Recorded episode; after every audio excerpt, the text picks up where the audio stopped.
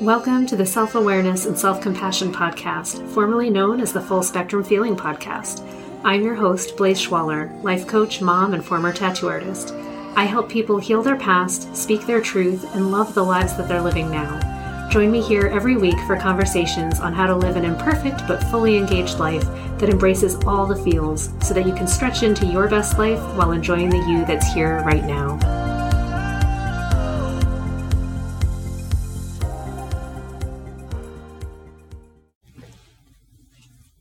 Hello, my friends. Last week we were talking about my decision to pick up the violin again and how that's going.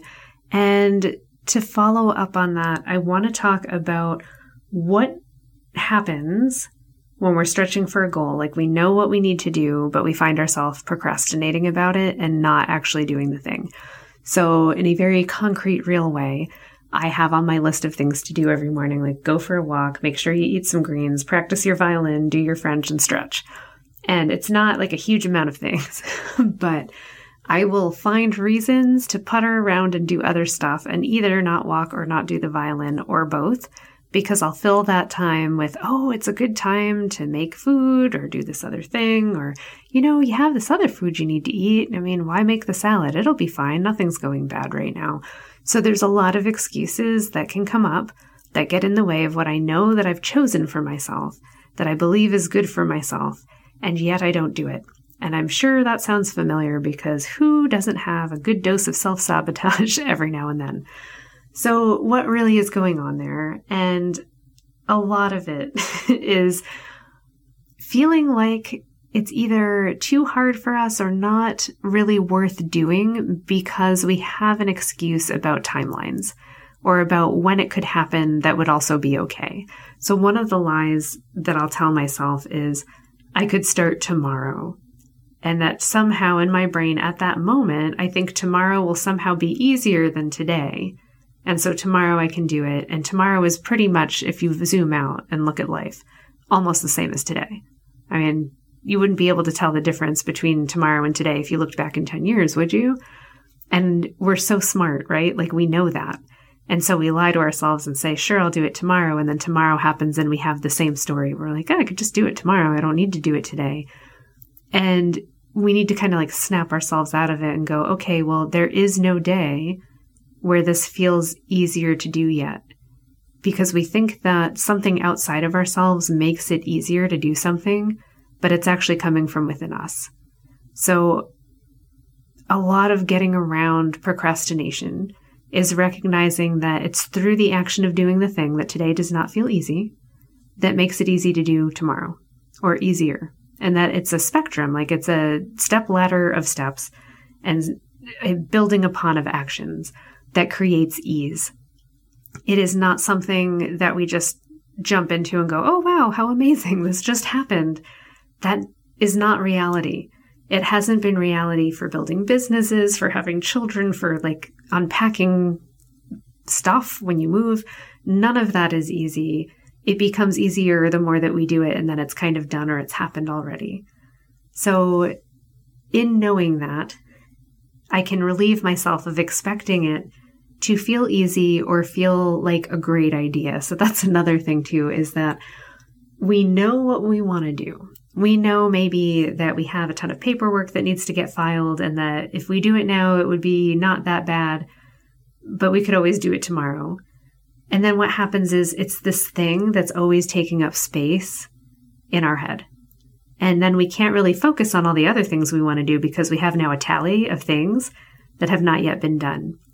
So here's a really interesting thing that I noticed about myself is that if I have a big tally of things to think about, I found I was actually kind of happy with that because I was worried that what if I actually did everything on my list and I did it before noon?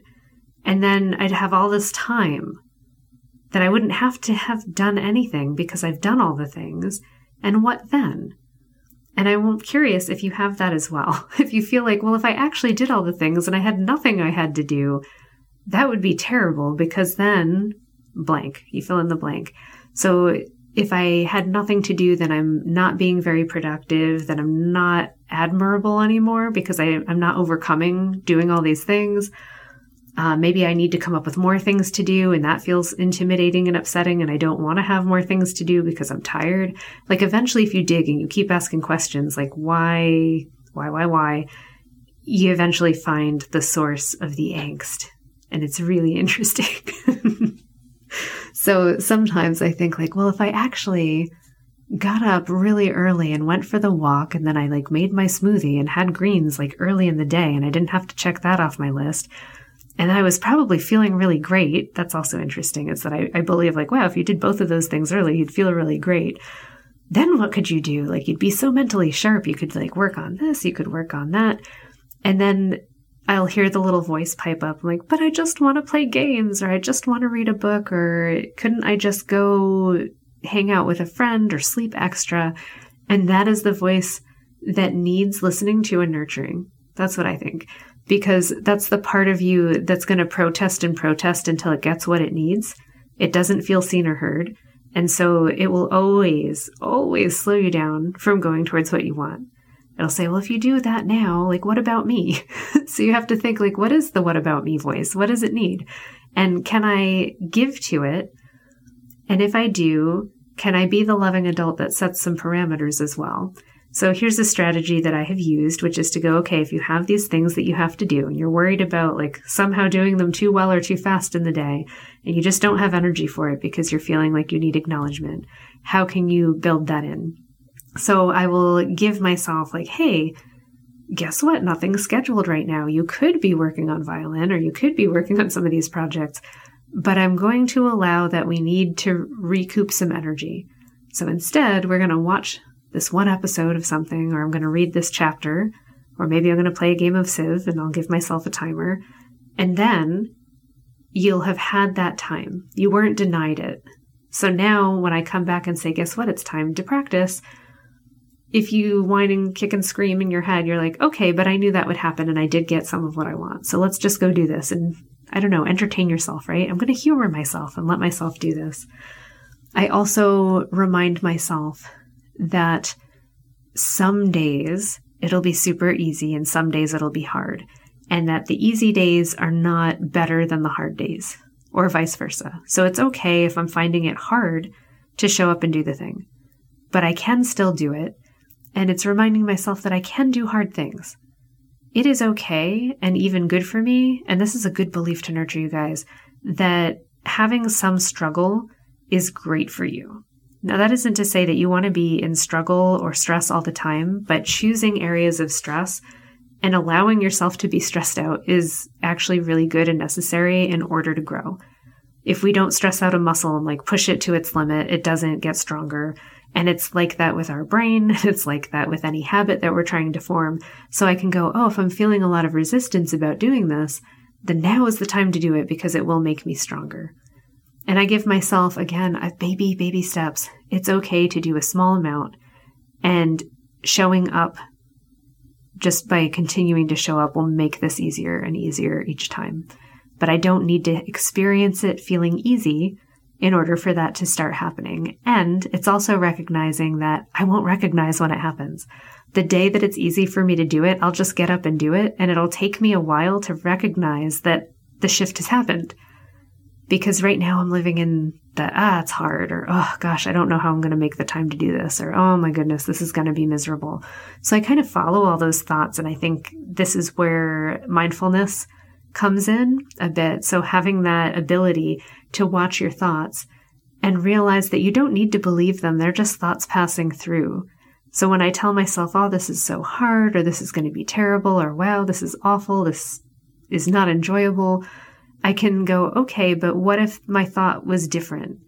Like, what would it feel like if I thought with the same exact horrible note happening on my violin, like, this is amazing? like, how would it change how I'm showing up? How would it change my ability to be curious and be present and not go into a story about what's happening, but to just be here and do the thing. So I'm trying really hard. Oh, I don't like to even say that, trying really hard. I am practicing showing up in discomfort and showing up for myself through discomfort in order to have these experiences and to recognize that by choosing places to grow, things that I want to do, I'm allowing that to fill my time rather than letting the world come in and give me crises and things to fix and stuff to do. Because I think that can happen. Like when there's a vacuum, and perhaps that's also why we like having a lot of things on our list is that we're afraid because we instinctively know if there's just blankness, anything could come in and fill that space and fill that time. And we don't want that. We want things to be pretty much the same because that feels really safe. So if you choose the areas in which you want to grow and you choose the areas where you're willing to experience discomfort, then you have much more control over the trajectory of your life. And I think we all like having a little more control. so, how do we decide to get back on the wagon and do that thing that's been on our list for five or six months that's been driving us crazy, but we just haven't done?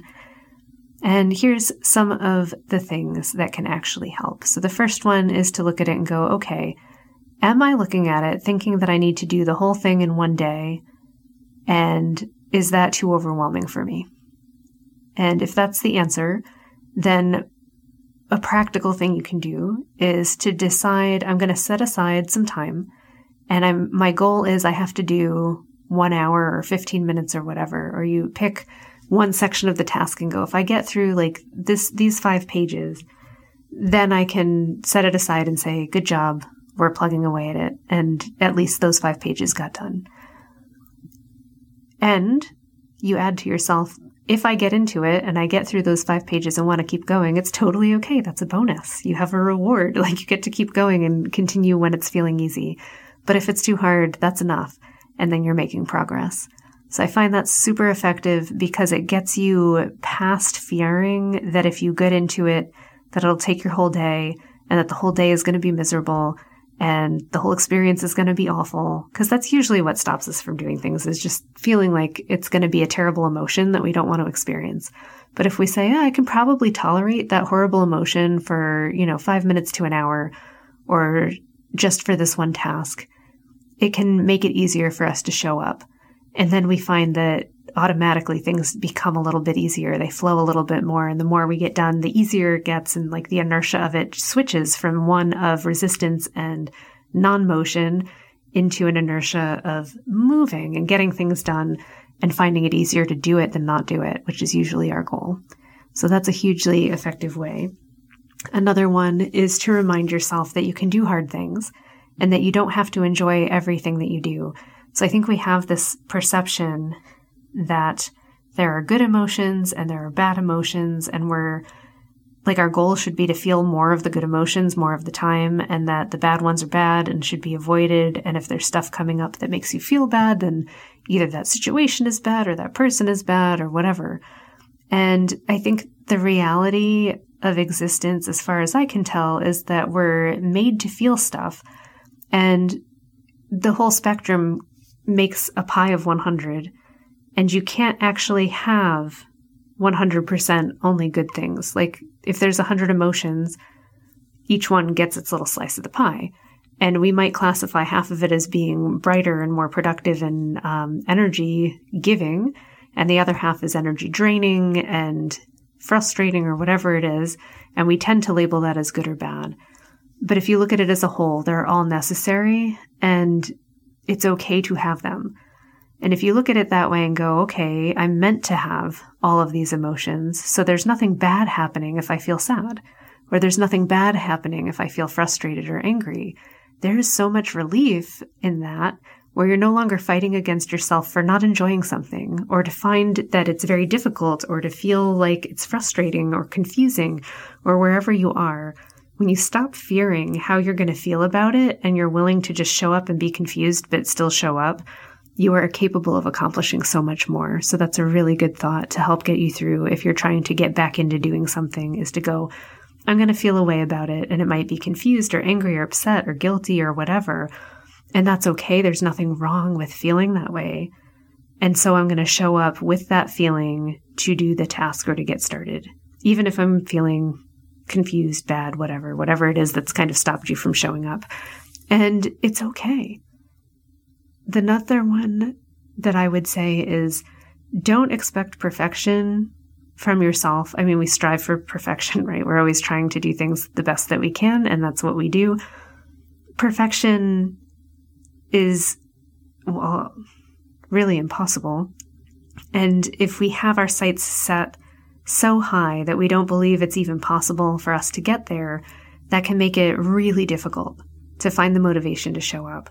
So recognizing that any mo- motion forward, any motion, any motion forward is great. And as you show up and do that, you've taken action, you can give yourself praise and appreciation for that effort. So I think that's a missing component a lot of the time. Like a reason that we don't show up and do something is that we're kind of hoping that someone notices and that they appreciate how we've worked hard. And I will offer that we can give ourselves that appreciation and maybe we should start thinking a lot more about how we're going to give it to ourselves in advance. Like, how am I going to tell myself that I'm proud of myself or like, woohoo, good job for showing up and doing that task, for checking off the things on the list today? Because I can't expect that my partner or my kid or my teacher or just some random person or even my friend is one even going to know about it or notice or care. I want them to. That's pretty human, but it's unreasonable to expect that other people intuitively or just like omnisciently know what's going on with us. And so we either need to ask for their help and tell them what we need, or we need to be able to give that to ourselves first. And that helps so much, you guys. So, where can you build in some self esteem building, like, good on you, you did really great for showing up moments for yourself this week? And I would say doing that for things that you're already doing great is a wonderful place to start. So before you're even heading into stretching for a goal or going into something that you've procrastinated about, what can you praise yourself for or honestly give yourself positive feedback for that you've already done today? So most of us, like we get up, we got dressed, we did brushing our teeth, we maybe drove our kid to school or drove to work or did whatever we needed to do. And we take that for granted. And the more we take for granted about our lives, the less opportunities we have to just say nice things to ourselves. So what if you took the moment during your commute to go like, "Hey, you know what? Good job. Like you got gas for your car, you're here, you're dressed. It's going to be okay. Good job." And really sincerely thought about all of the effort that went into getting you to that point that day and how you would do that for a child or someone you really love and care about to be like, wow, like I can't believe how put together you are. We do that for other people. we see them and we go, oh my God, you're so amazing. How did you like get here and look so together? And I look at you and go, wow, you're doing so much. They're thinking the same thing about you. So give that praise to yourself. You'll find that it then makes it easier to give that praise to other people. I think it really is all about filling up our cup so that it can runneth over. Ah. And so I guess that's where I'm going to leave it this week to say the more we can praise ourselves and find kindness for ourselves and share it with ourselves, the easier it is to show up knowing that our experience might not be pleasant and it might not be fun and we might not even do a good job at it, but we are doing the best we can. And just like we would with a little kid that's learning how to do addition and subtraction, we don't expect them to get it right all right away but we do praise them for the effort, for showing up, for trying, for getting something right, for starting to see progress. And we can do that for ourselves too. And it feels great. And just think of like how many things you learned as a young kid that if you treated yourself that way now and had that kind of dedication and care put into helping you learn this stuff or to show up and do these things, how much easier it would be to get it done and go, how can I give that to myself today? It's good stuff. My friends, I hope you have an excellent week. I look forward to connecting to you next time. Thanks so much for joining me. If you enjoyed this podcast, please subscribe and share it with someone you love, and leave us a review. You can learn more and get some self compassion tips and tricks by visiting coachwithblaze.com, where you can sign up to get my free booklet on overcoming anxiety, overwhelm, exhaustion, and burnout. I'm sending you so much appreciation and love, and I'll see you next time.